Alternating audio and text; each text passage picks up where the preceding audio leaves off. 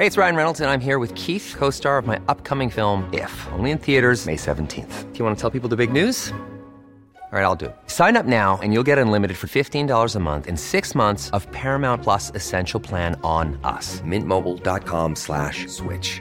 Upfront payment of $45 equivalent to $15 per month. Unlimited over 40 gigabytes per month. Face lower speeds. Videos at 480p. Active Mint customers by 531.24 get six months of Paramount Plus Essential Plan. Auto renews after six months. Offer ends May 31st, 2024. Separate Paramount Plus registration required. Terms and conditions apply if rated PG. Quality sleep is essential. That's why the Sleep Number Smart Bed is designed for your ever evolving sleep needs. Need a bed that's firmer or softer on either side? Helps you sleep at a comfortable temperature? Sleep Number Smart Beds let you individualize your comfort so you sleep better together. JD Power ranks Sleep Number number 1 in customer satisfaction with mattresses purchased in-store. And now, save 50% on the Sleep Number limited edition Smart Bed for a limited time. For JD Power 2023 award information, visit jdpower.com/awards. Only at a Sleep Number store or sleepnumber.com. Det här avsnittet är sponsrat av Prime Crime, appen med tusentals svenska rättegångar. Dessutom läggs minst tio nya rättegångar till varje vecka året runt. En rättegång som berörde mig det är taximordet i Enköping. En eh, 26-årig taxichaufför som luras ut till ett naturreservat och eh, blev hängd i ett träd. Och det är fem ungdomar som döms. En 16-årig flicka och fyra unga bröder. En rättegång jag tyckte var väldigt fascinerande var föräldrar tvingade sin dotter att dricka ättika. Så otroligt galet. Prime Crime erbjuder även en tre dagars gratis provperiod. Och skulle du välja att bli prenumerant så erbjuder de antingen månadsbetalning för 99 kronor i månaden eller ett reducerat pris på två månader vid årsbetalning. Du kan avsluta när du vill. Tack Prime Crime. Tack så mycket Prime Crime. Bye.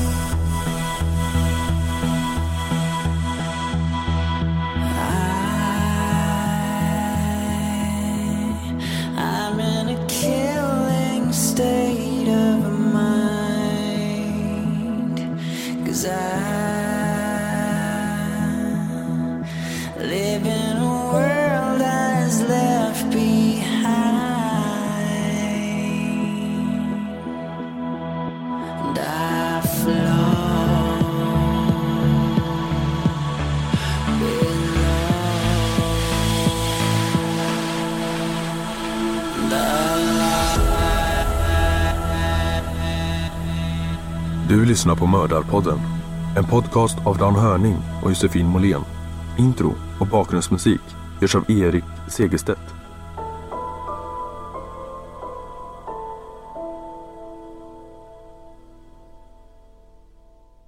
Välkommen till Mördarpodden och eh, det sista avsnittet, avsnitt 10 av Från Kremers. Jag hoppas jag kunna göra några fler avsnitt senare. Ja, det hoppas jag också.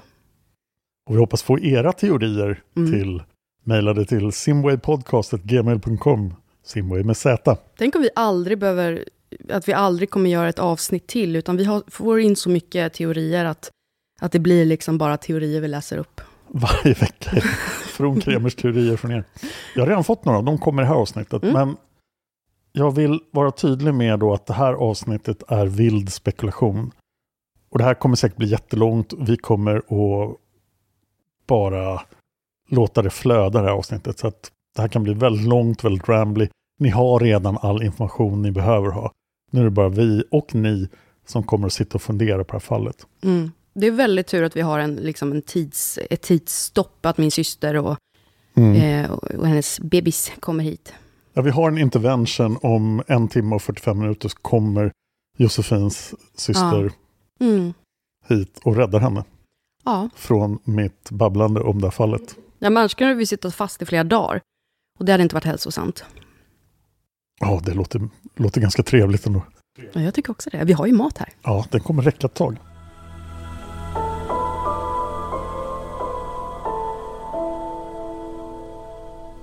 Tänkte jag skulle börja med eh, lyssnaren Helens teori. Det här var alltså en fråga jag ställde innan vi började spela in avsnitt ett. Och några av er hann svara. Var den här som jag tyckte var rolig? Nej. Nej, okej. Du tycker säkert den här är rolig också. Ja. Men Helene säger, det som är så konstigt är att benen har blivit blekta. Och att ena vävnaden som hittas visar på att den har börjat brytas ner helt nyligen. Jag tror att Chris och Lisanne stötte på människohandlare. De har i panik flytt in i djungeln och försökt ringa efter hjälp. Men de har inte kommit undan. Deras kroppar har tagits om hand för organhandel och kanske fryst ner och efter en tid dumpats. Vet inte hur det annars går att förklara skicket de hittades i och tidslinjen än att en frysning har buffrat tiden. Otroligt otrevlig och hemsk historia som förtjänar att klaras upp. Mm.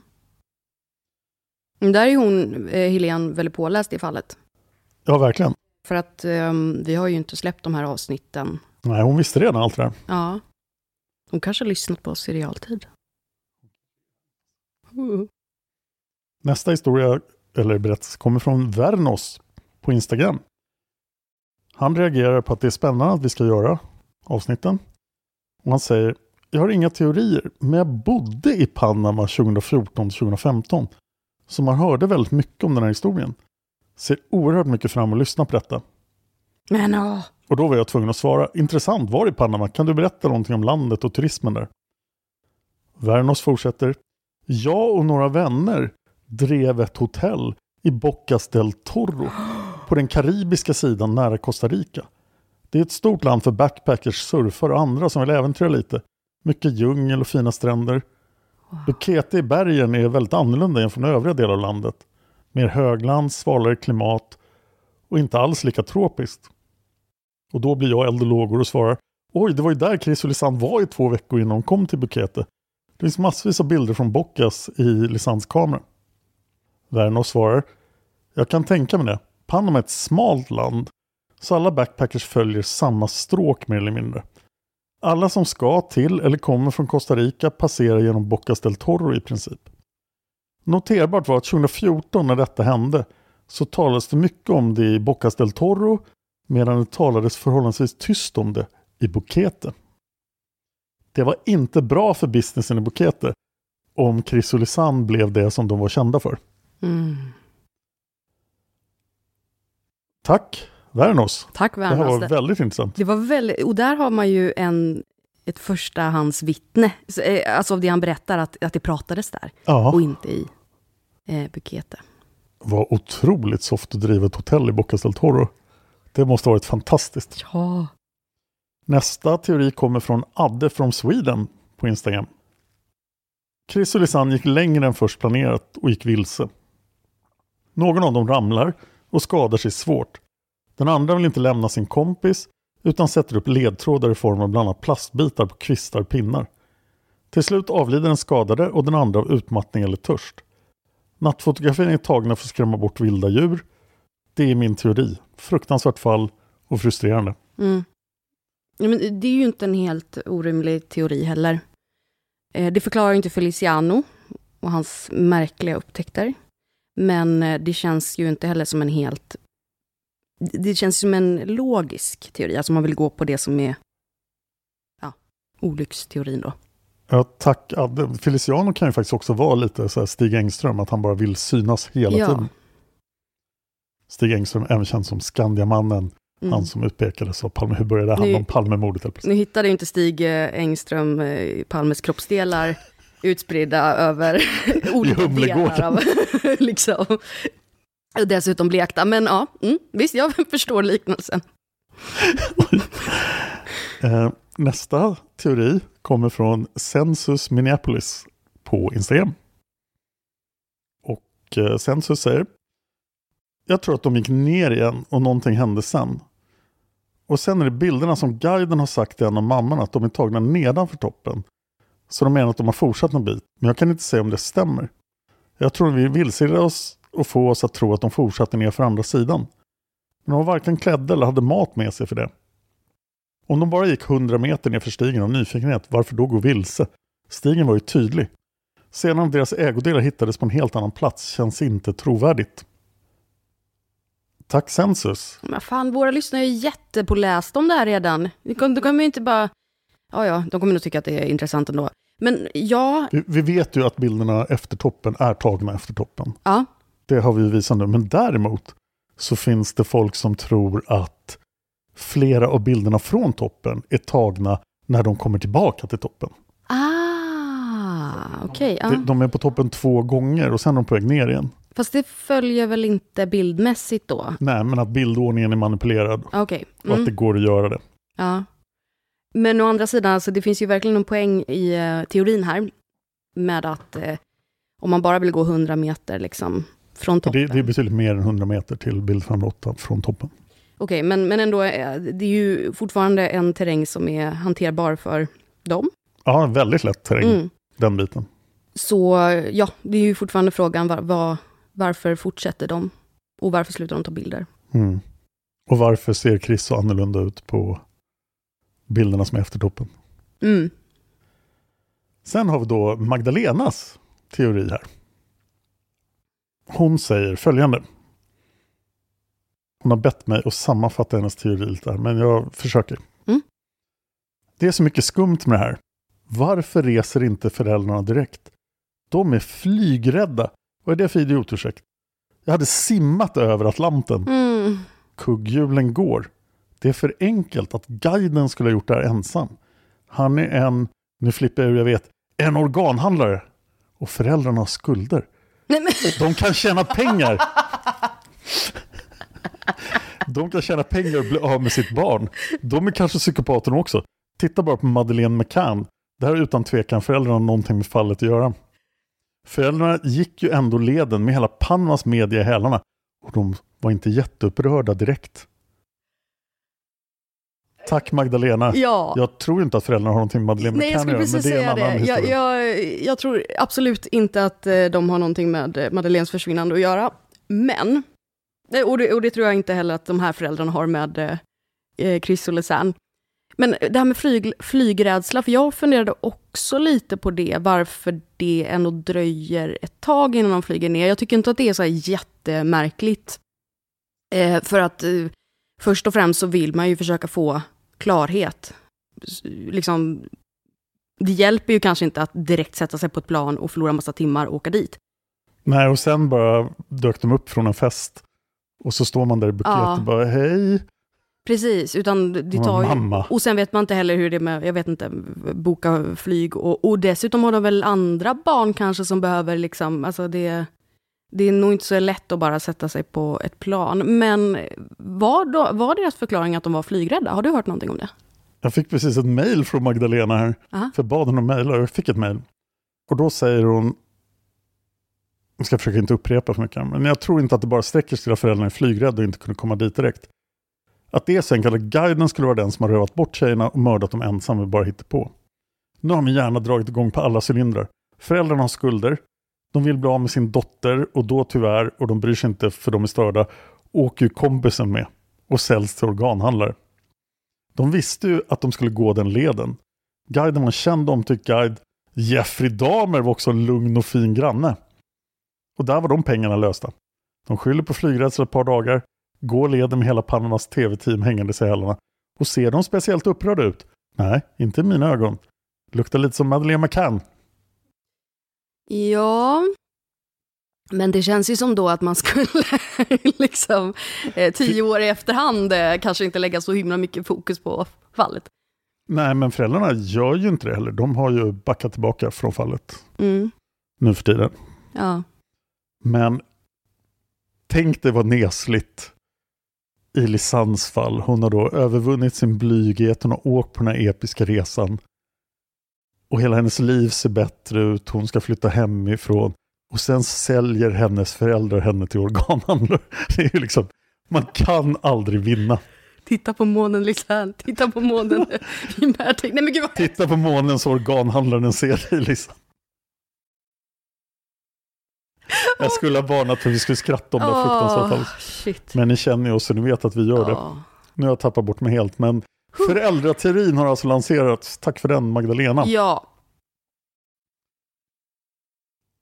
Då, det var de teorier jag hade nu. Jag hoppas verkligen få jättemånga fler till simwaypodcast.gmail.com. min favorit, jag vill bara säga det, även om jag sågar den här teorin, så Mm. är mina favoriter sådana här teorier.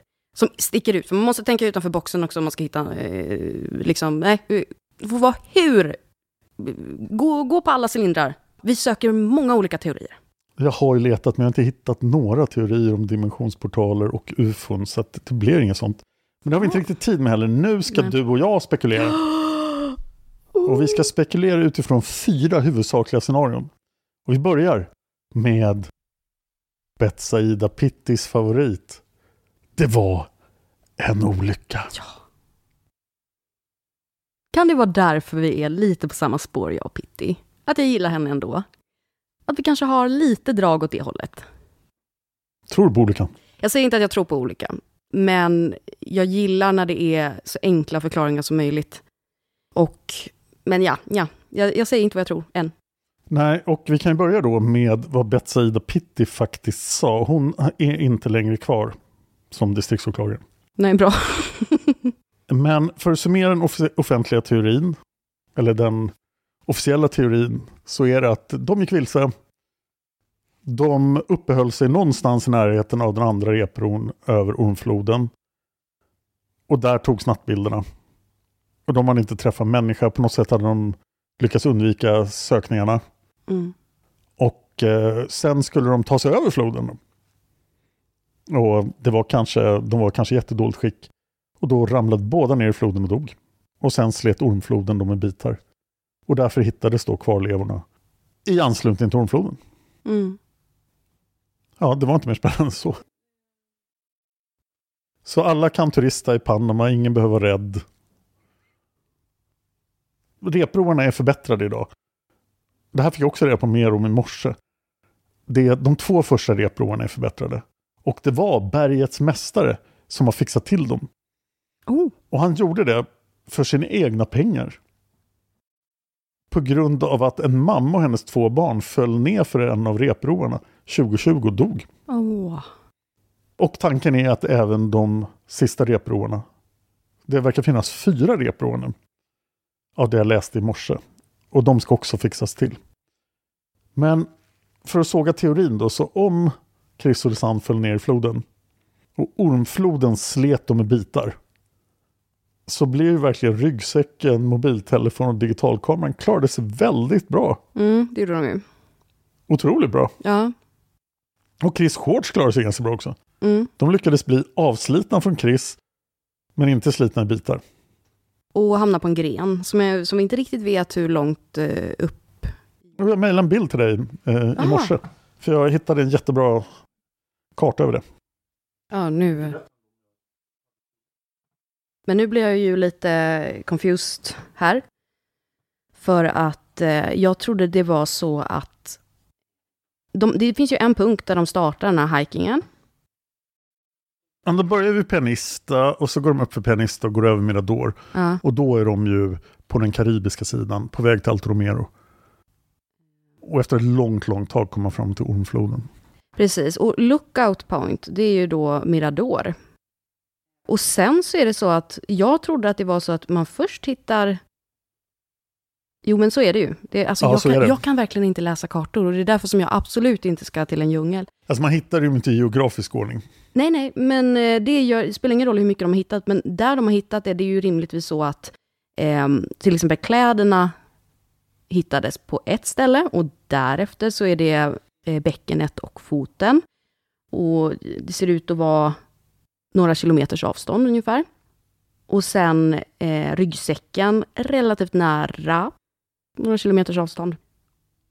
Och sen lite längre ifrån där så är det eh, revbenen som fanns, eller blev funna.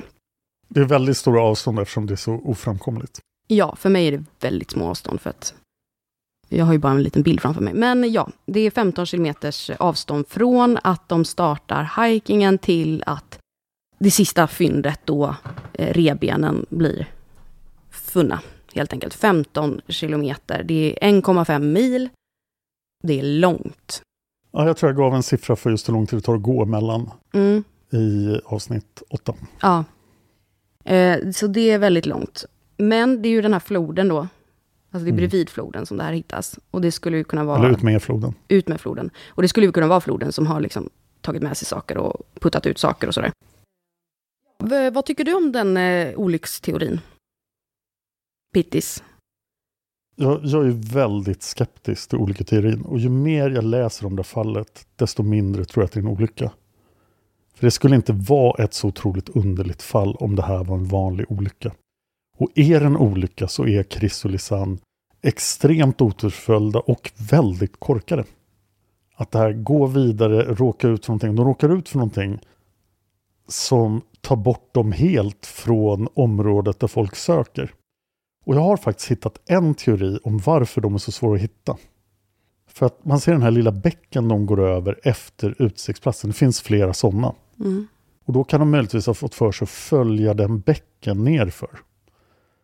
Och då kommer man till väldigt svår terräng. Och där är det lite oklart om det söktes eller inte. Mm. Men det är ju fortfarande ganska nära Mittador. Men möjligtvis att de har följt den, den har lett till något dåligt ställe och sen har de inte kommit därifrån. Och det skulle möjligtvis förklara varför nattbilderna känns som att de är tagna ner i en ravin. Mm. Nu börjar jag plötsligt tro på olika teorier. Ja, jag märkte det. Men om de försvann hur hamnar allting i Ormfloden? För det här är ju långt innan Ormfloden. Mm. Det kan ju vara en liknande bäck långt senare som leder ner till Ormfloden. Som de har gått ner för. Men det är svårt. Alla som har gått den här vägen efter olyckan har sagt att det, det är jättesvårt att gå vilse. Mm. Jag läste i morse, gud jag läste i morse, att eh, Imperfect Plan gick hela vägen till Alto Romero. Och det tog två dagar att komma till Alto Romero. Och de är då proffs på att vandra i vildmarken. De reflekterade över, man kommer till en punkt någon timme efter Mittador, långt efter bild 508, men före Ormfloden, där är väldigt svårt att fortsätta. Mm. Alltså man måste veta exakt hur man ska fortsätta. Och man kommer inte gå vilse, för man måste klättra upp för saker. Och det gör alltså urbefolkningen och deras kor tydligen. För nästa ställe man kommer fram till är en stor öppen plats där det finns gärden. Alltså det finns inhägnader för boskap. Men det finns inga hus som är synliga. Det brukar kallas för paddocken. Jag har inte nämnt den än. Mm. Ryan Reynolds here from Mint Mobile. With the price of just about everything going up during inflation, we thought we'd bring our prices down. So to help us, we brought in a reverse auctioneer, which is apparently a thing. Mint Mobile unlimited premium wireless. Ready to get 30, 30, bit to get 30, bit to get 20, 20, 20, bit to get 20, 20, bit to get 15, 15, 15, 15 just 15 bucks a month. So, Give it a try at mintmobile.com slash switch. $45 upfront for three months plus taxes and fees. Promo rate for new customers for limited time. Unlimited more than 40 gigabytes per month. Slows. Full terms at mintmobile.com. Hi, I'm Daniel, founder of Pretty Litter. Did you know cats tend to hide symptoms of sickness and pain? I learned this the hard way after losing my cat, Gingy. So I created Pretty Litter, a health monitoring litter that helps detect early signs of illness by changing colors, saving you money and potentially your cat's life. Pretty Litter is veterinarian developed, and it's the easiest way to keep tabs on your fur baby's health right at home. Go to prettylitter.com and use code ACAST for 20% off your first order and a free cat toy. Terms and conditions apply. See site for details. Many of us have those stubborn pounds that seem impossible to lose, no matter how good we eat or how hard we work out. My solution is PlushCare. PlushCare is a leading telehealth provider with doctors who are there for you day and night to partner with you in your weight loss journey. They can prescribe FDA-approved weight loss medications like Wagovi and Zepbound for those who qualify. Plus, they accept most insurance plans. To get started, visit plushcare.com slash weight loss. That's plushcare.com slash weight loss. Men de hävdade att ingen som inte visste vad de gjorde skulle fortsätta fram till paddocken. Och definitivt inte fram till Ormfloden. Frank van der Goet från holländska utredningen har gått pianista och sen fortsatt allt Romero också. Och han säger citat I det här området där det här ska ha hänt så går det inte att gå vilse. Alla som tror idag Mm. att Chris Ulrisan gick vilse har inte gått på de här vägarna. Däremot skulle man kunna falla ner någonstans och bli liggande där. Mm. Och han säger också att det här kan hända vid de sista delarna av vägen ner på Pianista. Men vi vet ju att Lisanne inte försvann på pianista. Utan på andra sidan Mittador. Men han tror på ett fall. Och att det är ett fall som har orsakat att de blir kvar, nattbilderna. och- Men inte, inte att de har förstörts av floden utan de har fallit ner. Ja. Och då kommer vi fram till en sak jag också upptäckte ganska sent. För vi hittar ju inga stora bett eller klomärken på de få kvarlevor vi har. Mm. Men vi hittar mikroskopiska tecken på djur. Och det skulle kunna vara myror. Och det finns tydligen djungelmyror som kan konsumera stora mängder kött Mm. i den här djungeln. Så eventuellt skulle det kunna vara myror som har förstört kropparna. Och det skulle i så fall kanske styrka olyckoteorin. Men om de föll och Chris kanske bröt sitt bäcken i fallet och inte hade sina shorts på sig då, för då hade de varit blodiga. Så föll de alltså så hårt att ett bäcken kan brytas, men inte en iPhone 4 Mm. eller en digitalkamera. Kanske landade på sitt bäcken så det tog hela smällen från ryggsäcken. Nej, jag tror nog inte på olyckan. Jag förstår inte varför de elektroniska spåren ska vara så komplicerade om det är en olycka. Nej. Nu går vi över Mittador, vi tar de här bilderna och sen börjar vi gräla. Chris är lite irriterad på andra sidan Mittador. Lisanne är så här, okej jag slutar väl fota då. Och sen blir Chris sur och springer iväg ut i djungeln och Lisanne följer efter. Chris ramlar ner i någon skreva. Och Lisanne springer fram för att se vad som händer och ramlar också ner. Båda ligger där nere. Sju dagar senare tar vi nattbilderna. Sen kommer myrorna och bara tar allting, stoppar ner allting i ryggsäcken. Och, och, och, Lägger i floden. och färdar liksom ryggsäcken också. Ja, på något sätt blir ormfloden inblandad. Ja. Nej, alltså, och det är väl det som är... Jag kan säga att jag, jag har verkligen gått från att vara lite mer åt olyckteorin till genom de här tio avsnitten eh, dra mig precis som du mot att det är någonting, ett brott bakom. Det går bara lite långsammare för mig eh, än dig. Men eh, Jag ska nog göra det avsnittet om folk som försvinner i vildmarken och vad de gör ja, innan de dör. Ja. Folk som dör i vildmarken och vad de gör. För Chris och Lisanne har ju betett sig så extremt underligt för att vara i den situationen. Men det är fortfarande att även om de skulle gå vilse, även om de skulle ha skadat sig, och dessutom har de skadat sig så, alltså de har ju redan överlevt väldigt många dagar i djungeln. Mm. Och det bör ju finnas ändå, det fanns ju inte så här extremt, alltså att det är djungel, djungel som är så att det är många, många farliga djur. Men det finns ju. Ja, skorpioner har jag hittat Mm. som finns, och de är giftiga. Mm. Och så någon otäck orm och massa spindlar. Mm. Riktigt läskiga så här fågelspindlar. Men de är inte farliga för människor. Nej. Så ja, men jag tycker fortfarande, och det har jag tjatat om, men jag tycker att det är jättemärkligt att Feliciano har hittat kroppsdelarna. Ja. Och att det har gått så kort tid från, alltså att fynden har gjorts först efter två månader och sen liksom under en kort period. Det tycker jag är konstigt. Och att han alltid haft ett finger med i spelet.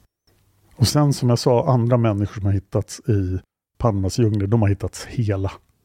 Mm. Fast då kan man ju också resonera så att de som inte Hittats. hittades hela, Ja. hittades inte. Nej. För det är förstås folk som har försvunnit i Panamas djungler också. Mm. Alldeles för många.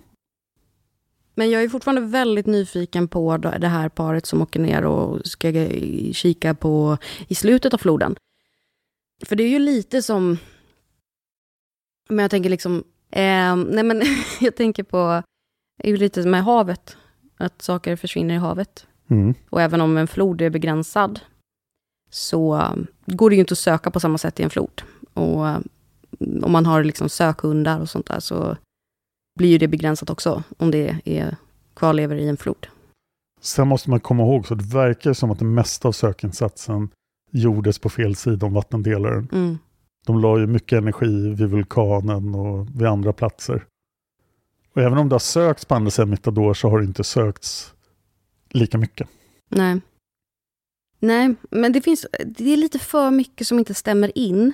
Jag tror att det här fallet har väldigt mycket information som inte stämmer.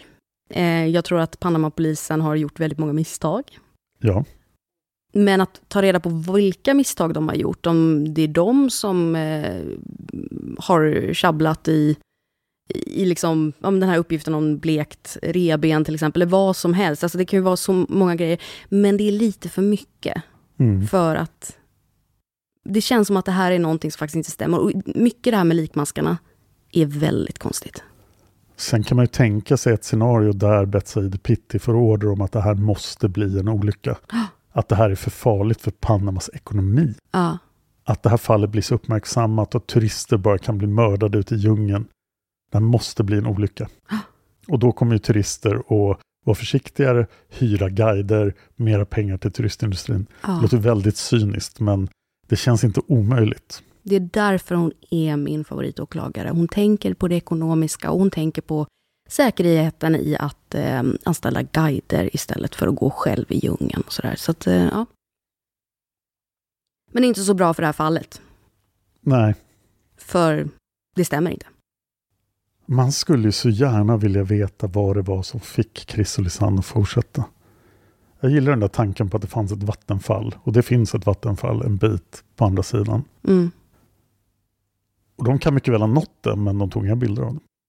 Nej, Och hur långt fortsatte de? Och vad fick de att ringa larmsamtalet? Men nu upprepar jag bara frågor. ja, Ska vi gå över till brottteorin? ja det gör vi.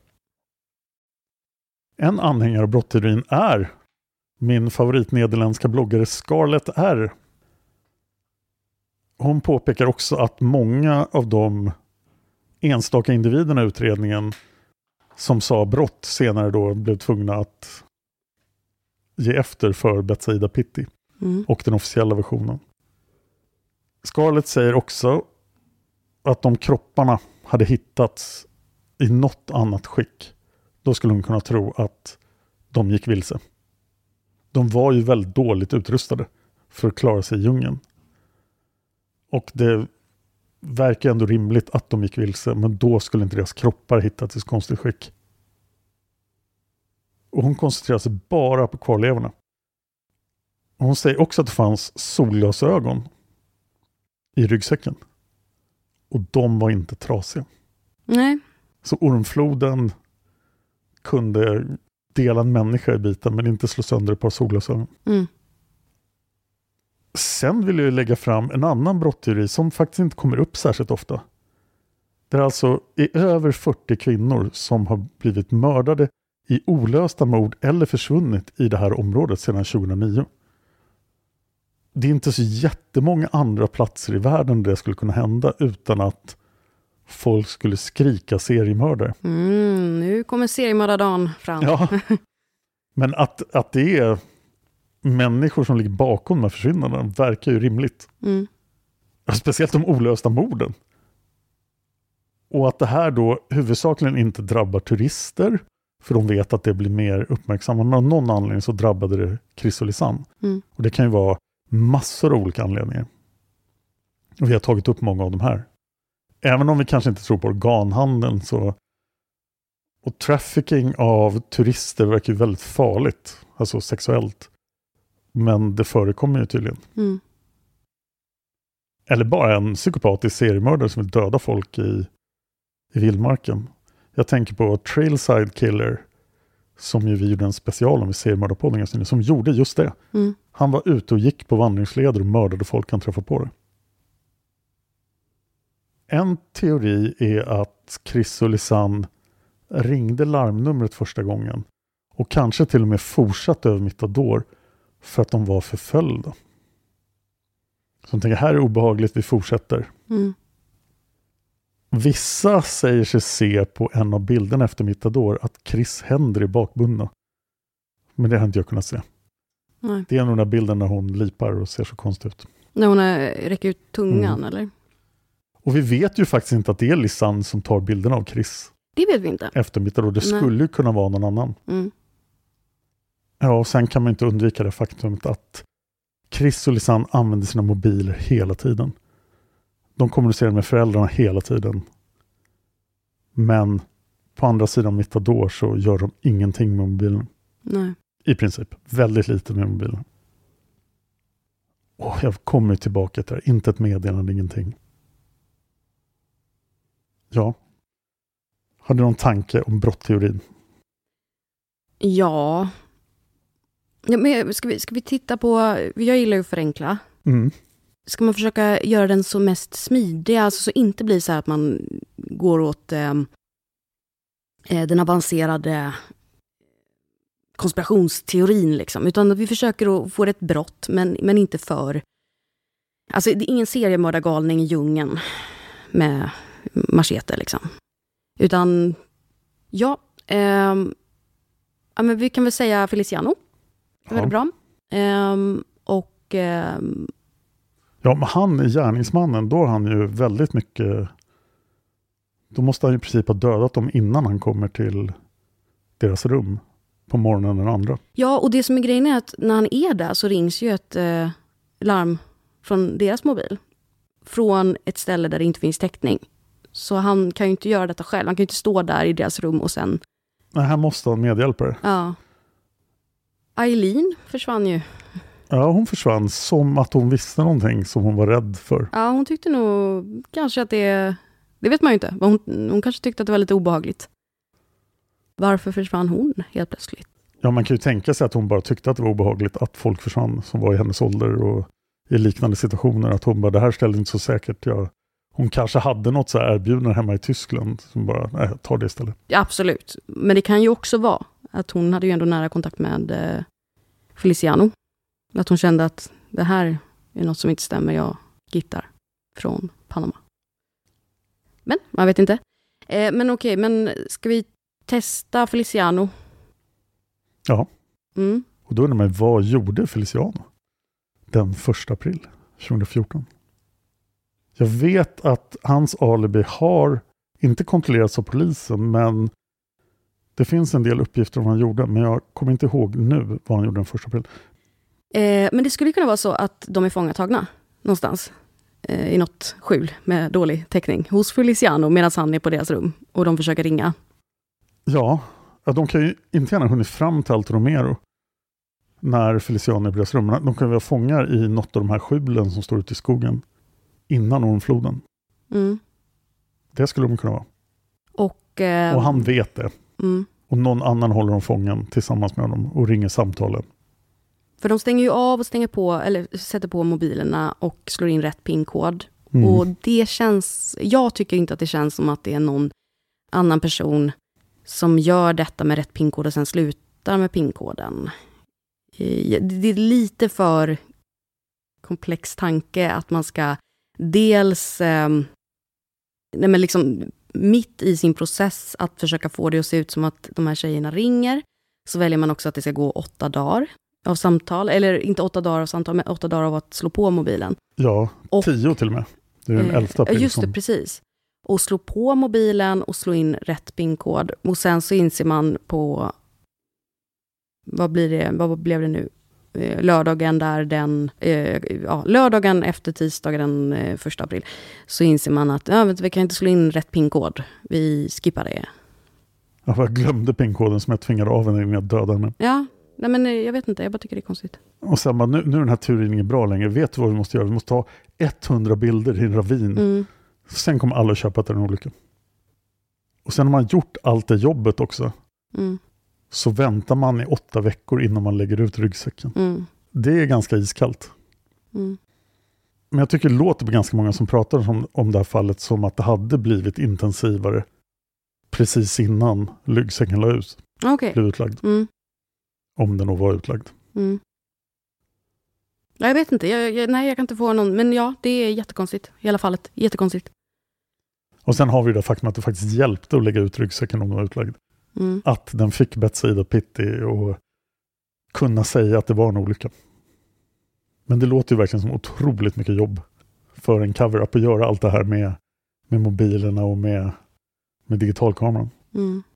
Och Kan- kvarlevorna för en del. Kan det vara så att de har hittat Eh, Alltså nu tänker jag en konspirationsteori på, eh, liksom, inte Panama-polisen på det sättet, men liksom myndigheten som liksom inte vill att det här ska blossa upp ännu mer. Att de har hittat kropparna eh, och bara vill liksom, alltså det är tydligt att här har ett brott begåtts, men vi vill inte skrämma turismen så vi, vi kastar ut delarna lite hejvilt och så får någon hitta det och så låtsas vi att det är en olycka.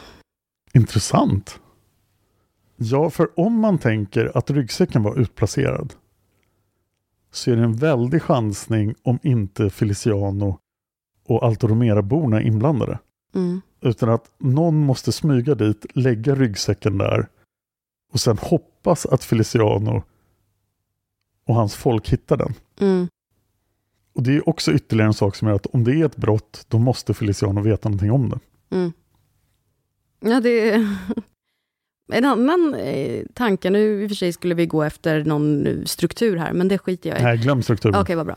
Vi ska spekulera vilt. Ja, nej, men alltså en annan tanke skulle kunna vara då, eh, säg skorpionerna. Man behöver inte bli fysiskt skadad, utan man kan ju bli eh, förgiftad. Ja, Och att dra med sig någon förgiftad person genom djungeln. Säg också att de skulle då gå den här långa biten, alltså de är vid ormfloden och går den här långa biten. De har liksom kvar ryggsäcken, fan, de hittar ju foten innan ryggsäcken, blir lite jobbigt att gå utan fot, men eh, ja omfloden borde inte kunna skölja saker uppåt. det borde den ju inte kunna göra. Jag tänker bara att ryggsäcken ska vara, få vara lite förvarad innan den, alltså den ska inte ha åkt i ormfloden, utan den ska liksom tagits dit. Om de inte tappade ryggsäcken i ormfloden i ett tidigt skede. Men de har ju, nej, de måste fortfarande ha kvar mobilerna Ja, och digitalkameran. Ja. Kan de ha kastat ryggsäcken väldigt långt?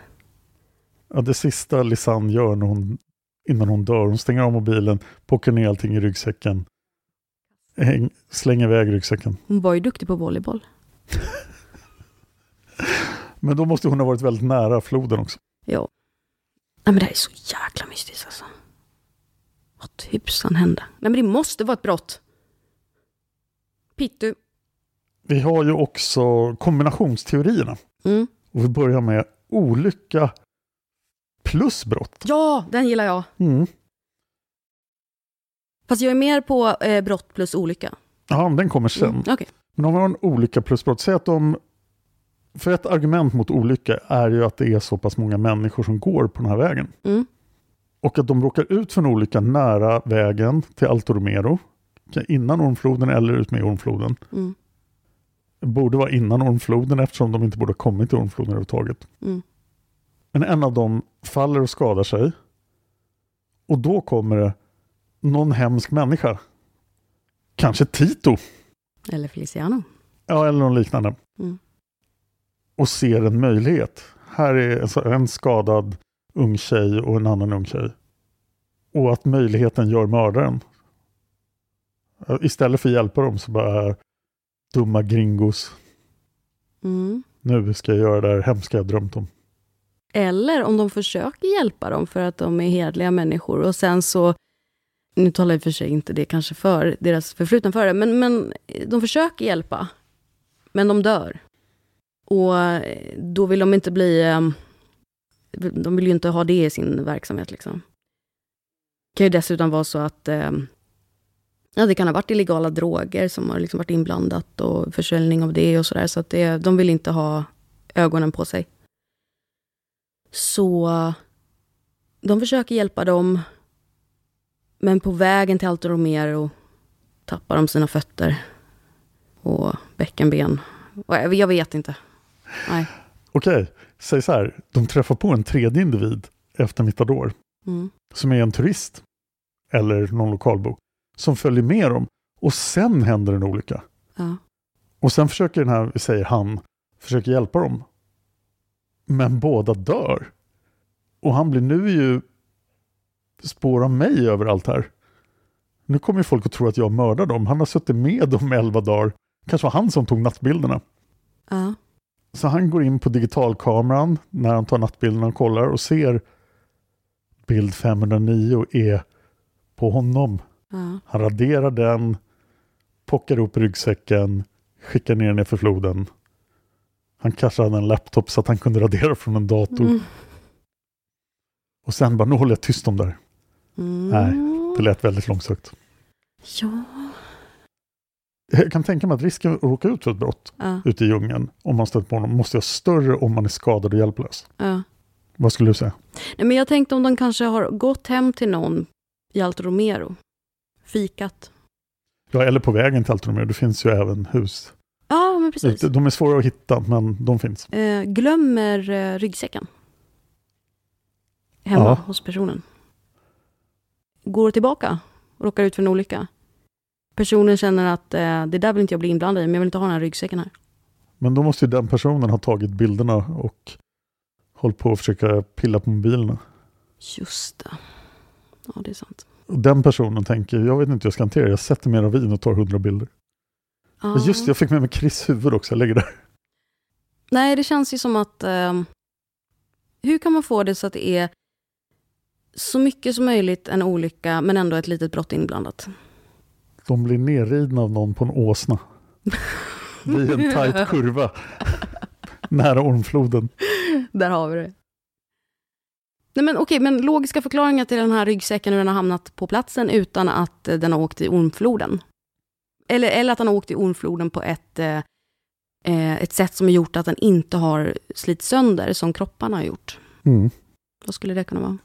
Den kan ju ha åkt på en flodvåg. Ja. Att den råkar följa med på flodvågen och då är den säker från stenarna. Mm. Och så kommer den jättelångt på det sättet.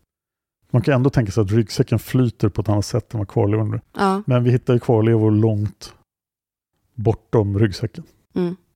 Ja, just det. Det gjorde man ju faktiskt. Mm. Så att det skulle kunna, det behöver ju inte vara att... Men ryggsäcken kanske kan ha klarat sig på grund av en flodvåg. Ja. Och sen fastnar den i trädet och sen glider de där kvarlevorna förbi senare. Mm. Den satt också fast under lite bråte. Den skulle kunna följt med bråtet Just det, som har färdats genom... det skulle den kunna gjort. Det skulle också kunna vara så att ryggsäcken faktiskt har legat på land ett tag. Tills att den efter många månader har av regnet och eh, mm, av vind puttats i. Och då relativt fort ändå hamnat på den platsen som den hamnar på. Så att, alltså att den inte har liksom färdats och legat där i, i flera månader i själva floden eller nära floden eller Eller? Ja. Eller så kan ryggsäcken legat på en kant. Och så finns det ju jaguarer och det finns också någon slags mindre katt som är bara lite större än en eh, vanlig katt. Ja. Och katter gillar att putta ner saker som ligger på kanter. ja. Så en jaguar eller en sån här liten katt har Ja. kommit fram och bara i. I, en liten bitchlap på Mm. ryggsäcken. Bara, pum, och då åker ryggsäcken ner. Det skulle kunna vara. Nu är vi verkligen ute och svävar. Ja, det är vi. Det här fallet har tagit oss rejält. Till psyket. Ja. Vi går vidare till Psykfall. brott plus olycka. Mm. Och den gillar du. Vill du utveckla det? Oj, ja. Brott plus olycka. Säg att det skulle vara lite som eh, den här teorin då som Lost in Panama presenterar. Men att det inte är kanske riktigt så att de dör på plats. Utan att det är någonting som händer där. Alltså de, de, de tar kontakt med tjejerna och de åker och umgås med varandra någonstans. Ja, till exempel Alto Romero. Ja, eh, och sen så blir det otrevlig stämning och eh, tjejerna eh, försvinner från platsen. Det skulle även kunna vara att de faktiskt fortsätter i djungeln och känner att nej men vi vill inte det här. Eh, någon av dem backar ur, jag tycker det här känns jätteobehagligt, vi känner inte de här människorna så bra, eh, jag vill tillbaka. Och någon börjar gå tillbaka liksom i dit de ska. Ja. Och de känner sig förföljda eller de, de är oroliga, ringer och hittar inte tillbaka helt enkelt. Det börjar bli mörkt. Och där skulle en anledning att larmsamtalen är på så konstiga tider vara att de kunde försöka ringa när de här människorna inte hade någon koll på dem. Och det kanske var just förmiddagar och eftermiddagar. De var någonstans, de här människorna som var lite grann var deras fångvaktare, men kanske inte var uttalat än, det kanske bara var obehagligt. Mm. Då kunde de fortfarande passa på att ringa. Och de andra människorna visste att det finns ingen täckning, så att låt dem ha sina mobiler. Mm. Det gör ingenting. Mm. Men sen på den femte dagen händer någonting. Mm. Men att de, de skulle fly därifrån, och kanske nattbilderna är tagna av Chris och Lisanne på flykt. Ja, För när man flyr från en hemsk situation där då kan man ju plötsligt fatta extremt dåliga beslut och springa rakt ut i djungeln och hamna var som helst. Långt bortom sökteamen. Jag tror att den här teorin som du berättar nu Mm. eh, var den som jag trodde på i vårt första avsnitt, som är avsnitt noll. Eh, att de har blivit liksom tillfångatagna på något sätt. Alltså det behöver inte vara en sån här uttal, men ja, Ja. att de är fast. Ja, men tänk bara på Mittador dyker upp några killar Mm. och så säger de ni måste se det här schyssta vattenfallet på andra sidan, det är inte så långt, Mm. tänk på. Och det är därför Chris ser lite, lite underlig ut på bilderna efter Mittador. Mm. För då är de här killarna med dem. Och sen blir det värre. Mm. Och tre timmar senare inser de att det här kommer inte bli något bra och försöker ringa första larmsamtalet. Sen gömmer de snabbt mobilerna Mm. för att inte oroa killarna. Precis.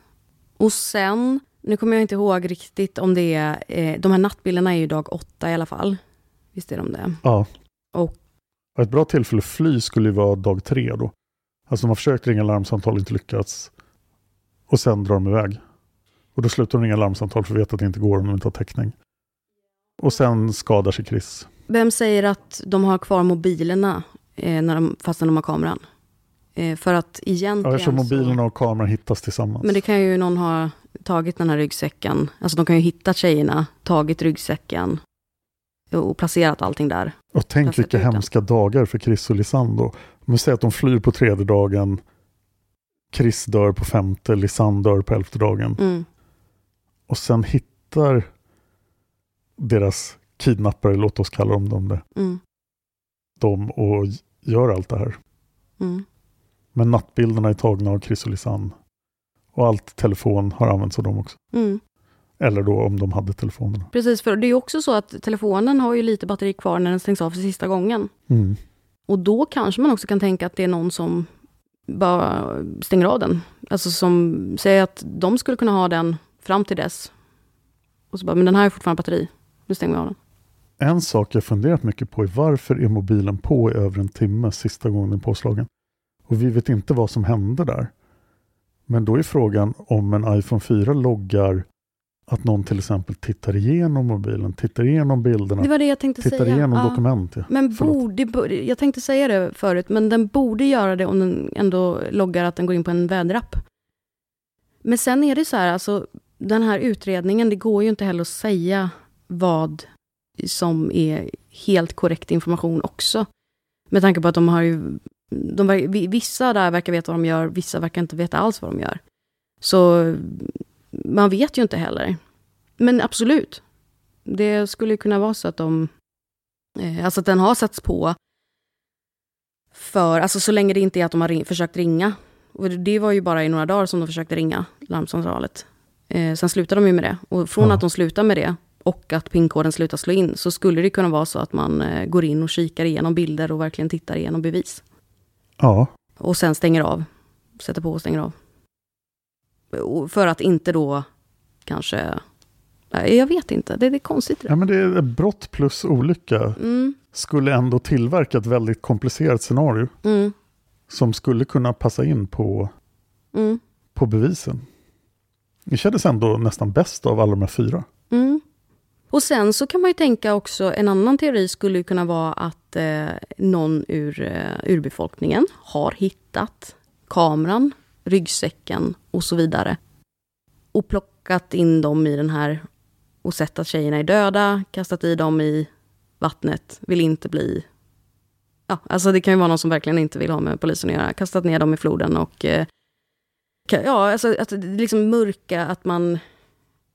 Det verkar finnas en stämning av att folk inte vill bli inblandade Mm, i Buketområdet. Men det är ganska extremt att inte vill bli inblandade. Bara här ligger två döda tjejer mm. och de luktar. Det här är min favoritsvampställe. Så i med dem i floden. Och så går man så här flera kilometer och bara, ja, Ja, man kanske bara slängde i dem så gjorde ormfloden utspridningen. ja. Om ormfloden verkligen kan sprida ut kropparna på det här sättet, det är en öppen fråga. Mm. Och sen också vet man ju kanske lite för lite om hur förruttnelseprocessen är i en flod. Eh, för skulle det vara så att den kan bevara lite innan likmaskar är där, eh, och att det är det som gör att den hålls kyld, alltså i den här... Det tror jag verkligen inte. Nej. För jag håller ju på sedan många år tillbaka och jobbar med ett fall som heter Jennings 8 Mm. i Louisiana. Och där är det jättefuktigt, varmt och träsk överallt. Mm. Och kroppar försvinner på en kvart, alltså det går jättefort. Mm.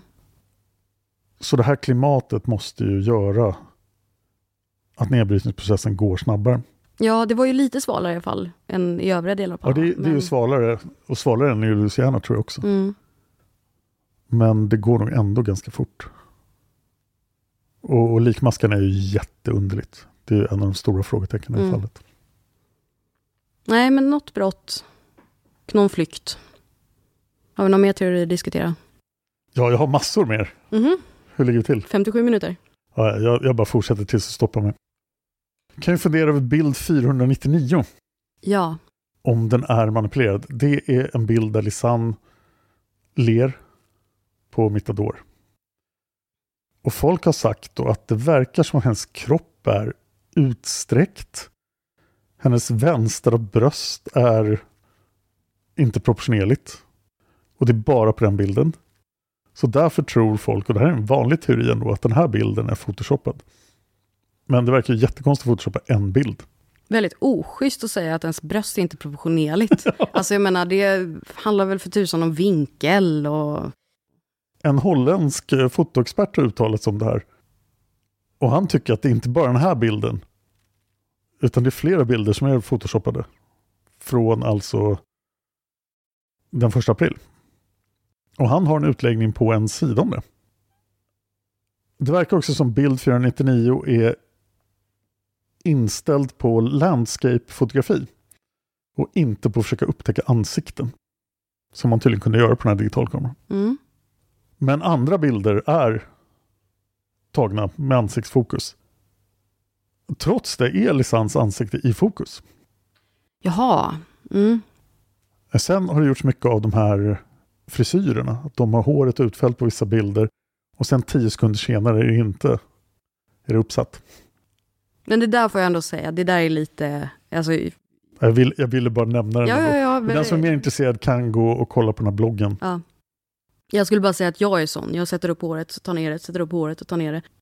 Ja, jag, jag har aldrig haft så långt hår att jag behövt sätta Nej. upp det, men jag kan tänka mig. Vad tycker ni andra som har långt hår? Mm. Bulle. Fläta.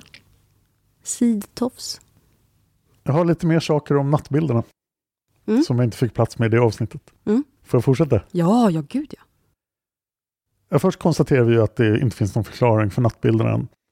Men här är lite mer detaljer också från Scarlett R då. Eh, Digitalkom i fråga har en automatisk, vad heter det? Shutter. Auto... Eller autofokus? Nej. Nej, den har ett automatiskt skydd för linsen så man behöver inte sätta på. Det finns ingen, Ja, ja, det finns inget linsskydd. linsskydd. Mm. Utan det är automatiskt. Så det skulle inte kunna... Ingen av bilderna... När, förut när man trodde att bilderna var mörka så trodde man att det kanske var linsskyddet som satt för men det finns ingen linsskydd. Mm. Väderdata från Panama säger att det regnar den natten. Och därför skulle då vattendropparna vara regndroppar. Men om man tittar på stenarna så ser de inte våta ut. Det ligger dessutom en bit papper på en sten på en av nattbilderna. Och det ser inte blött ut. Nej. Men skulle de möjligtvis då kunna varit i en grotta? Så att de har tak ovanför sig. Oh, ja. Det skulle det faktiskt kunna vara. Skulle inte det kunna förklara ryggsäcken? Att den har varit rätt bra bevarad i några dagar. Att de har hållit sig till den här grottan. Ja, Och även eh, att de har försökt ta sig ut ur grottan eh, för att testa masten och eh, mobilen. hmm. Men just att ryggsäcken ändå är i ett bra skick skulle kunna ha med grottan att göra. En vanlig tanke som dyker upp på nattbilden är att de har bara använt blixten. Och de har inte använt blixten för att se någonting utan de har försökt få uppmärksamhet. Men vädret var så dåligt att ingen flög helikopter den natten. Så då skulle det vara uppmärksamhet från någon som de hör i närheten. Och då borde de ju ha kunnat låta så mycket. Mm. Fast det kan ju ha varit att det fanns ett vattenfall i närheten som överröstade dem. Men varför hörde de i så fall de andra människorna? Och är man säker på att det inte flög helikoptrar? För det borde de ju Ja. ha. Men det flög väl lite helikoptrar? Om det flög, de flög inte på nätterna, speciellt inte när det regnade. Överlag verkar inga sökinsatser gjorts på nätterna. Men på dagarna så vet man ju ändå att, eller man vet ju inte att de levde. Men man kan ju anta att de levde några dagar.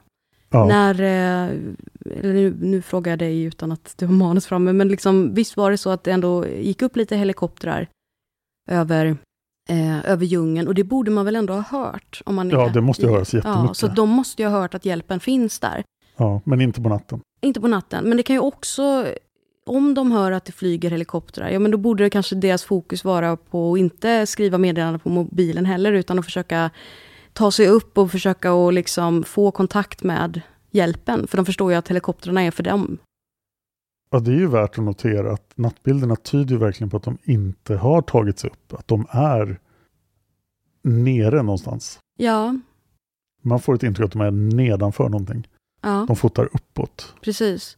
Och jag tyckte det var en jättebra teori med grottan, för att eh, som sagt, det förklarar varför de inte har befunnit sig utomhus. Det blir deras lilla skydd. Eh, jag vet inte, men hade jag varit vilse i djungeln så hade jag nog hittat ett ställe där jag känner att här får jag skydd. Speciellt om det är en stor regnperiod. En grotta låter om man inte kan röra sig ordentligt, då skulle man ju leta efter en grotta. Mm. Och det finns faktiskt den officiella teorin. Det finns en grotta där vid den andra repbron. Mm. Men eh, vi är alltså nu 100% säkra på att det inte var där. Mm. För där hade de hittats. Och sen en annan sak där med ryggsäck. Jag tycker liksom att vi vet ju inte om eh, de hade med sig extra shorts. Vi vet ju inte vad de hade eh, med sig i ryggsäcken. Så jag jag, menar, tror även, att vi faktiskt vet det, för att eh, jag är inte helt hundra, men jag tror att familjen i princip visste vad de hade med sig. Ah, Okej, Och det mesta av packningen hittades ju i rummet. ja. Men en handduk? Ja, det skulle jag kunna ha med sig. Till slumpmässig tankar. Tänk om bilden på Chris huvud, bild 580, är tagen av Chris själv. Ja, det har jag tänkt många gånger. För att se sitt bakhuvud. Ja, Att hon misstänker att hon är skadad i bakhuvudet och tar en bild på sitt bakhuvud. Det blir ju krångligt, men det går ju. mm. Så att hon får inte hjälp av Lisanne, utan hon försöker ta den själv. För det verkar ju vara en konstig bild att ta av en slump. Mm. Den ser väldigt avsiktlig ut. Och Lisanne eh, skulle kunna vara att man vet inte var hon är någonstans. Man vet inte om... Nu hittades väl foten och eh, bäckenet på relativt, alltså inte, men de, de hittades ju ändå relativt nära varandra jämfört med eh, var ryggsäck och... Eh, Det är jättelångt mellan kvarlevorna. är det jättelångt Ja, det mellan superlångt mellan kvarlevorna. Ja. Både Chris och Lisanne ligger långt nerför ormfloden Ja, från ryggsäcken och långt uppför. okej. Båda två. För jag menar, en skulle ju kunna ha dött och den andra tar ryggsäck och telefoner och går vidare. Mm. Det, det gör ju allting extra konstigt att båda kvarlevor från bägge två hittas på båda sidorna av ryggsäcken och långt ifrån den. Ja, så det kanske inte är... Och det är för långt för att ett djur skulle liksom plocka med sig delar. Nej, djur kan säkert bära med sig delar ganska långt och eh, speciellt om de släpper dem i floden sen. Mm. Här hittar jag också ett konstaterande att temperaturen, kameran visar ju temperaturen, Mm. men kameran i sig blev varmare ju längre den var på. Och att kamerans temperatur på bild 609 är hela 33 grader. kan man ju använda och värma sig med. Så då kan kamerans temperatur kanske inte ge någon information alls, men det verkar vara en jättedålig grej och, och logga i varje bild Mm. om det är den interna temperaturen. Jag har ett påpekande från en Carlos Brusera här som jag tyckte var intressant. Han säger en svårighet med olycksscenariot är den här lilla detaljen. Chris och Lisanne verkar ha dött nakna. Mm. Chris shorts har inga biologiska spår av någon sort som vi känner till. Shortsen verkar inte ha varit på henne när hon förmultnade. Shortsen togs av henne tidigare och definitivt då innan olyckan som skadade hennes bäckenben. Vi har ingen aning om var deras underkläder är och deras toppar. BH'na ligger i ryggsäcken. Och inga klädesplagg har spår av blod då, för, förutom skon. Mm. Lisans sko har ju väldigt mycket spår av henne i sig. Mm. Eftersom hon har foten. Jag har mer från eh, Carlos här. Ja. Han funderar runt eh, hypotermia, alltså nedkylning. Ja, det. Och att man kan fatta dumma beslut då. Man kan ju få för sig att klä av sig. Mm. Men frågan är om det blev så kallt i molnskogen. Och det där tycker jag fortfarande är en liten öppen fråga. Om, okej, om det nu inte var 24 grader som kameran sa, hur varmt var det egentligen där? Mm. Och det är natt och det är blött. Det låter ju som att det ändå kan bli ganska kallt. Men att de skulle ha klätt av sig på grund av nedkylning och sen förmodligen dött av det. Och möjligtvis kan man då, Lisanne var ju ganska ordningsam som packat ihop allting. Och så dör de, på något sätt hamnar kropparna och ryggsäcken i floden. Ja, nu ska vi se, för jag kom på en teori. Ja, kört. Josefins teori som hon kom på efter många, många timmars utläggning av det här fallet. Mitt sista hopp för att skapa en olycksteori. Go for it. Okej. Tjejerna ska ut på den här vandringen. Allt är frid och fröjd. Det är inget brott som begås. De kommer upp till Mirador. De fortsätter. Vi i efterhand tycker att bilderna är skumma. De här sista bilderna som tas på Chris. Men det är inte så. Det är, de är, eh, det är bara en efterhandsteori. De fortsätter och de går faktiskt vilse. När de går vilse så tänker de, som man ofta gör, att man... Eh, dels så försöker de ju larma, de inser att vi har ingen täckning här. Eh, de eh, hamnar till slut vid Ormfloden. Du ser här där eh, den första klädesplagget eh, finns. Det är ju Ja. närmast Mirador. Ja. Eh, varför de hänger där, det är för att eh, när Chris och Lisanne är vilse så bestämmer de, för de har ändå kommit till Ormfloden där, Ja, och eh, försöker hänga upp de här eh, byxorna där, av någon anledning.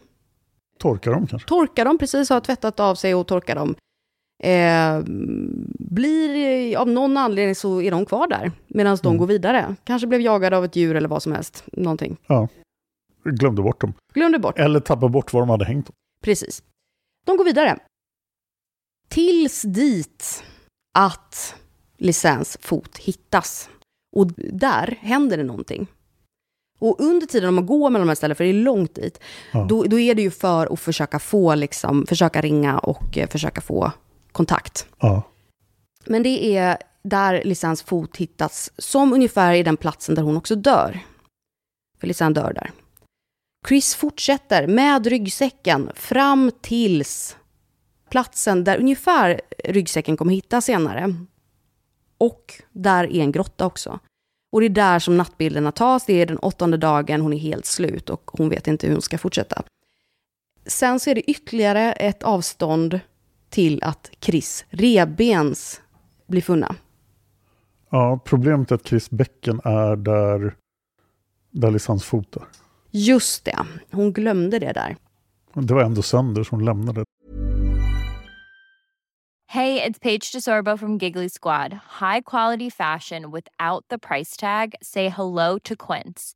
I'm snagging high-end essentials like cozy cashmere sweaters, sleek leather jackets, fine jewelry, and so much more. With Quince being 50 to 80% less than similar brands.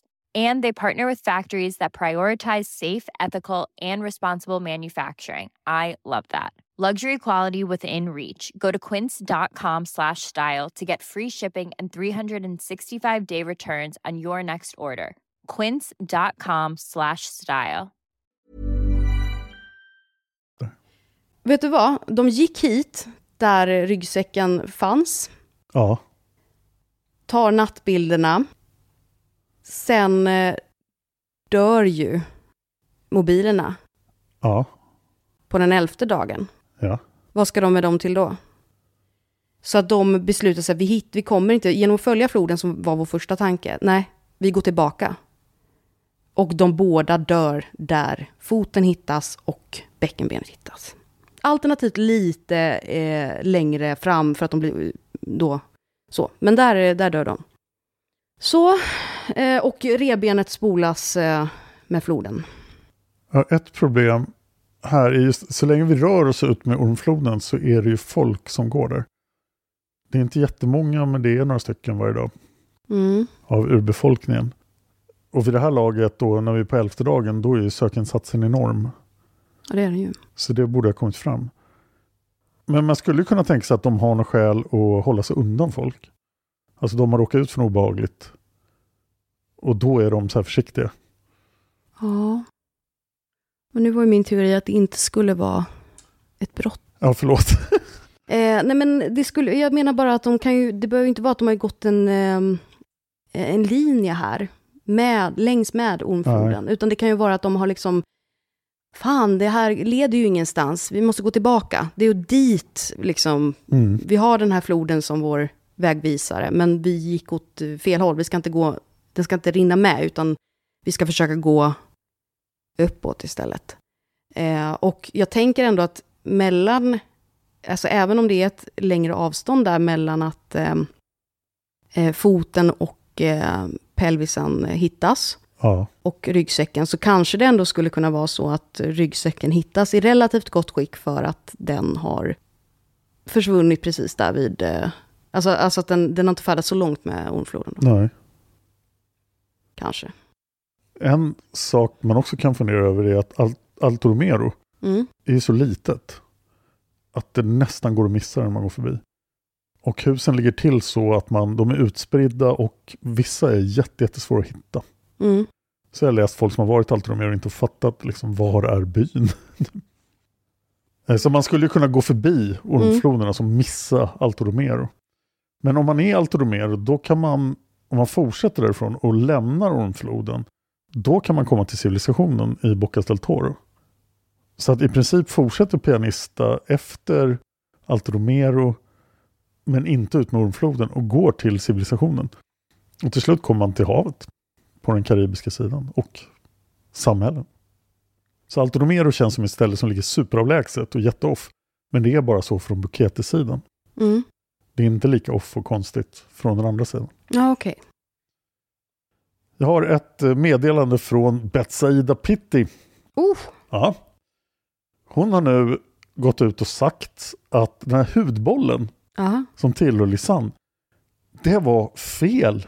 Det var hud från en ko. Ja, men vad tusan, eh, Pitti. Och eh, den här artikeln som talade om hudbollen och pratade om det mycket har ändrats efter det. Eh, Och de har ändrat artikeln till att säga så här, nej, åklagaren har sagt att det, det var bara en ko. Mm. Det här är inte folk helt övertygade om.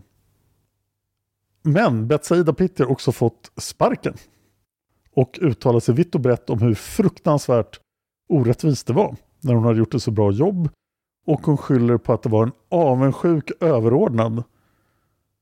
Och vem är överordnad distriktsåklagaren i Chiriqui?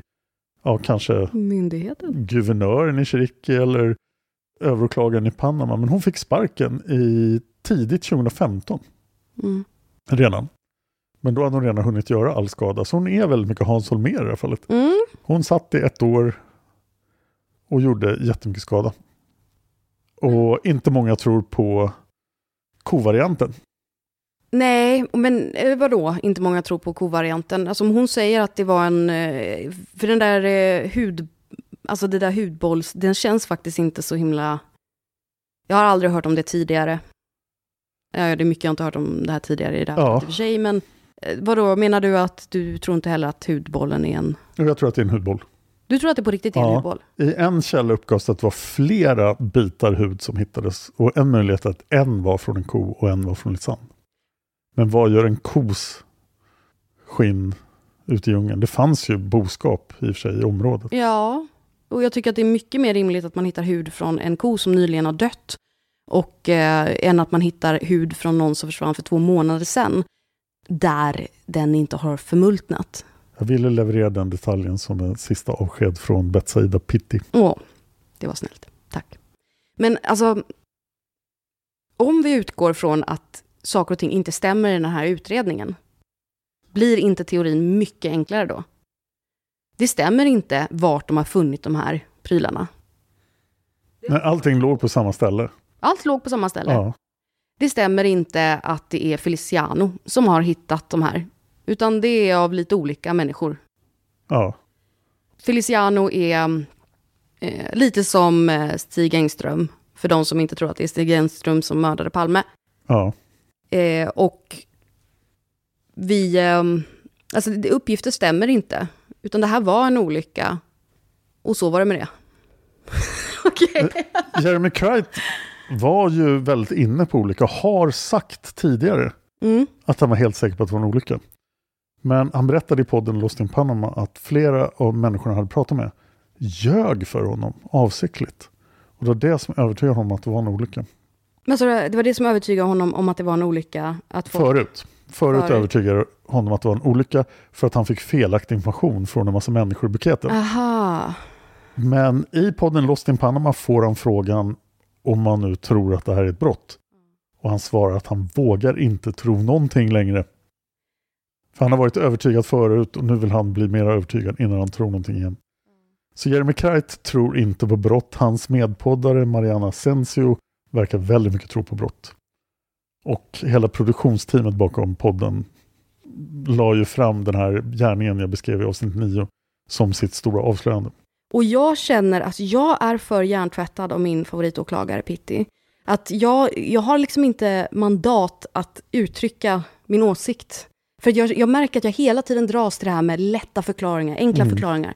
När min favorit, Cright, eh, när han har besökt Panama, när han har tittat på polisutredningen, när han har pratat med jättemånga människor. Mitt sista hopp i det här, det är vad Jeremy Cright tror. Och han vet inte. Nej. Och då tror jag på han. Ja. Du då? då? Jag, tender, jag tenderar att vilja inte gissa saker. Ja. Utan bara vilja ha mer fakta som jag, jag. resonerar i Palmemordet. Ja. Men därför ska jag sätta ner foten här och säga att det här är ett brott. Bra Dan. Jag tror inte på olika längre. Kom igen. Jag tror på brott. Ja. Och exakt hur brottet gick till vet jag förstås inte.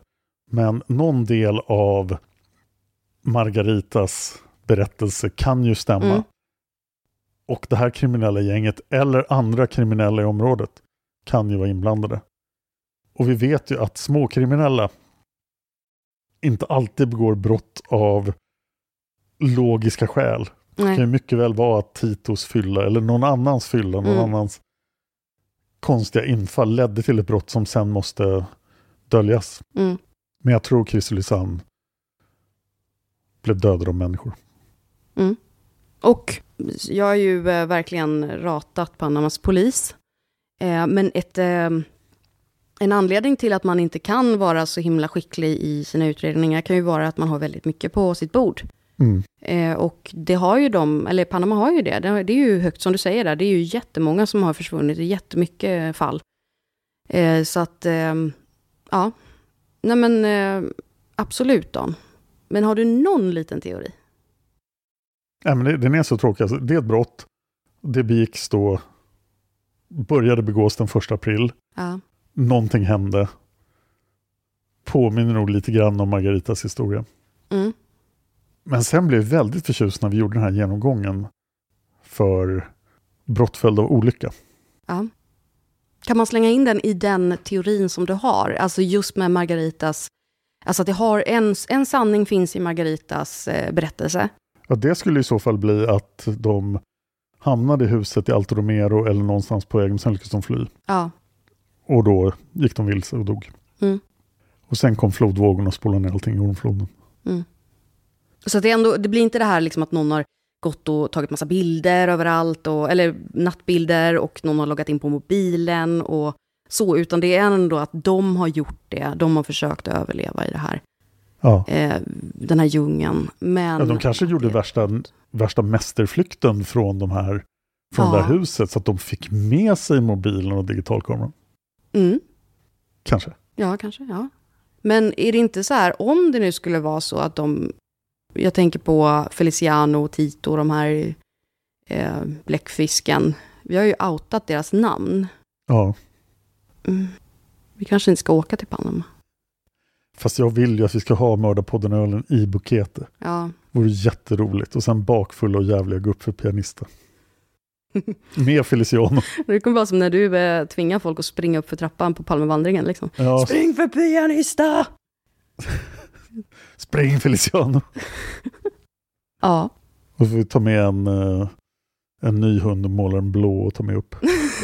ja. En chihuahua. Ja men de kommer ju därifrån typ. Vadå chihuahua? Centralamerika. Ja, från Mexiko. Nej men gud, tänk om den här lilla hunden Blue var liksom en liten chihuahua. Nej, det var en Siberian Husky. Vi har ju sett bilder på Blue. Ja, just. Ja, vi kommer nog inte längre Dan. Nej, och hoppet står ju nu till den här expeditionen till dammen. Mm. Så det ska bli spännande att se vad de kommer fram till. Men jag är ju så här eh, lite... Alltså alien har ju varit en teori som så. Men jag, nu i dagens läge så finns det ju ytterligare teorier. Och det är ju AI.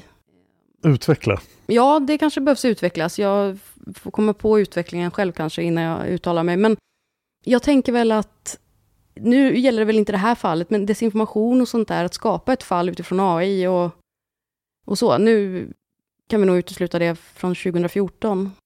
Nej, det var ju den första test-AIn som Deep State skulle prova. Och AIn fick uppdraget att skapa ett komplicerat Ja. kriminalfall. Och så tog de Panama för det är ändå här korrupt stat som ingen bryr sig om. Ja, men det är ju också Mm. världens mest komplicerade, eller inte världens mest komplicerade fall, det är det ju inte, men det är ju ett av världens, ändå ett väldigt stort mysterium. Ja, det är det ju. Mm. Så AIn skapar falska bakgrunder för Chris Kremers Lisanne Fron. Mm. Hyr in skådisar som spelar de anhöriga. Mm. Skapar hela fallet. Förvirrar polisen jättemycket. Mm. Nej, det håller inte ihop någonstans. Nej men alltså det blir ju också så här, jag tänker på teorin med att föräldrarna var inblandade för de behövde pengar. Det kan ju vara liksom att de har ju fått pengar för att medverka i det här nu. Mm. Men jag försökte få det till att här, Lisanne och Chris aldrig existerat. Ja, men det... Det är därför föräldrarna nu inte bryr sig längre. Ja, De hade aldrig några barn. Nej. hemskt. Jag är väldigt glad att det här inte är svenska anhöriga. Fram med utomjordingen igen. Ja, vi kör det. Vi kör det gamla vanliga. Chris och Lisanne går i djungeln. Det står en svettig och varm utomjording där. Mm. Tycker ni ser inte ut att må bra, följ med mitt rymdskepp. Mm. Det händer en konstig rymdskeppsolycka. I ormfloden. Lisanne tappar floden. Mm. Rymdvasen tycker ni är för jobbiga. Öppnar en lucka. De faller ner Mm. i ormfloden. Chris bäcken krossas. Ja. Ja. Nej, de här vilda turerna gick bättre i Mördarhajen. Där löste vi det faktiskt. Ja, det gjorde vi. Vi kom inte så Det här fallet kan vi inte lösa. Skulle man kunna ta hjälp av AI för att lösa det här fallet? Om man lägger in alla bevis. Jag har jag tänkt på många gånger med Palmemordet, men det blir ju så himla mycket information. Ja, det är, någon får gärna försöka. Ja, testa ChatGPT 4. Vi får nog vänta på ChatGPT 7 innan den kan lösa Ja. det här fallet. Det tror jag.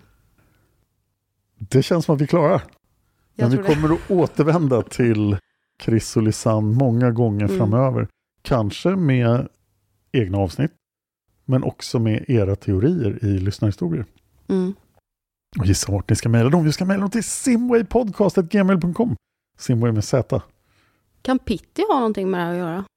Och Pitti är ju verkligen en Hansson Mer-karaktär i det att hon har ju motiv och mörkläggare. Ja, för hon själv har gjort det. Ja, du menar så? Feliciano är henne på spåren. Alltså Feliciano är en hjälte och Pitti är... Men, han går, men hon måste ändå lura honom då, för han går ju liksom lite hennes ärenden. Ja, hon försöker lura allting. men han är en eh, riktig Flashback-kommissarie. Skrivbords... Men hon lyckas ju ändå med sin agenda då. Men hon fick ju sparken. Ja, men hon kom undan. Det gjorde hon. Hon kanske har ett jättebra jobb i David nu, huvudstaden i Chiriqui. Mm. Vi håller ögonen öppna tycker jag. Men varför skulle hon vilja mörda Chris och Menar att hon inte bara mörklade utan mördade dem? Ja, Ja, hon var i Bocas del Toro veckorna innan. Och så såg hon de här snygga nederländska killarna. Och så ville hon ragga på en av dem. Men de var bara intresserade av. Aha. Det äldsta motivet i världen. Svartsjuka. Jag tror vi löste den då. Alltså bara kommer ni över till min sida av berget liksom, Mhm. då ska jag se till att ni försvinner. Ja. Och så åker de över vattendelaren in i Chiriqui. Och där står hon. Och då är de i Pittis våld. Pitti. Vi ses i nästa avsnitt. Pitti. Pitti. Pitti.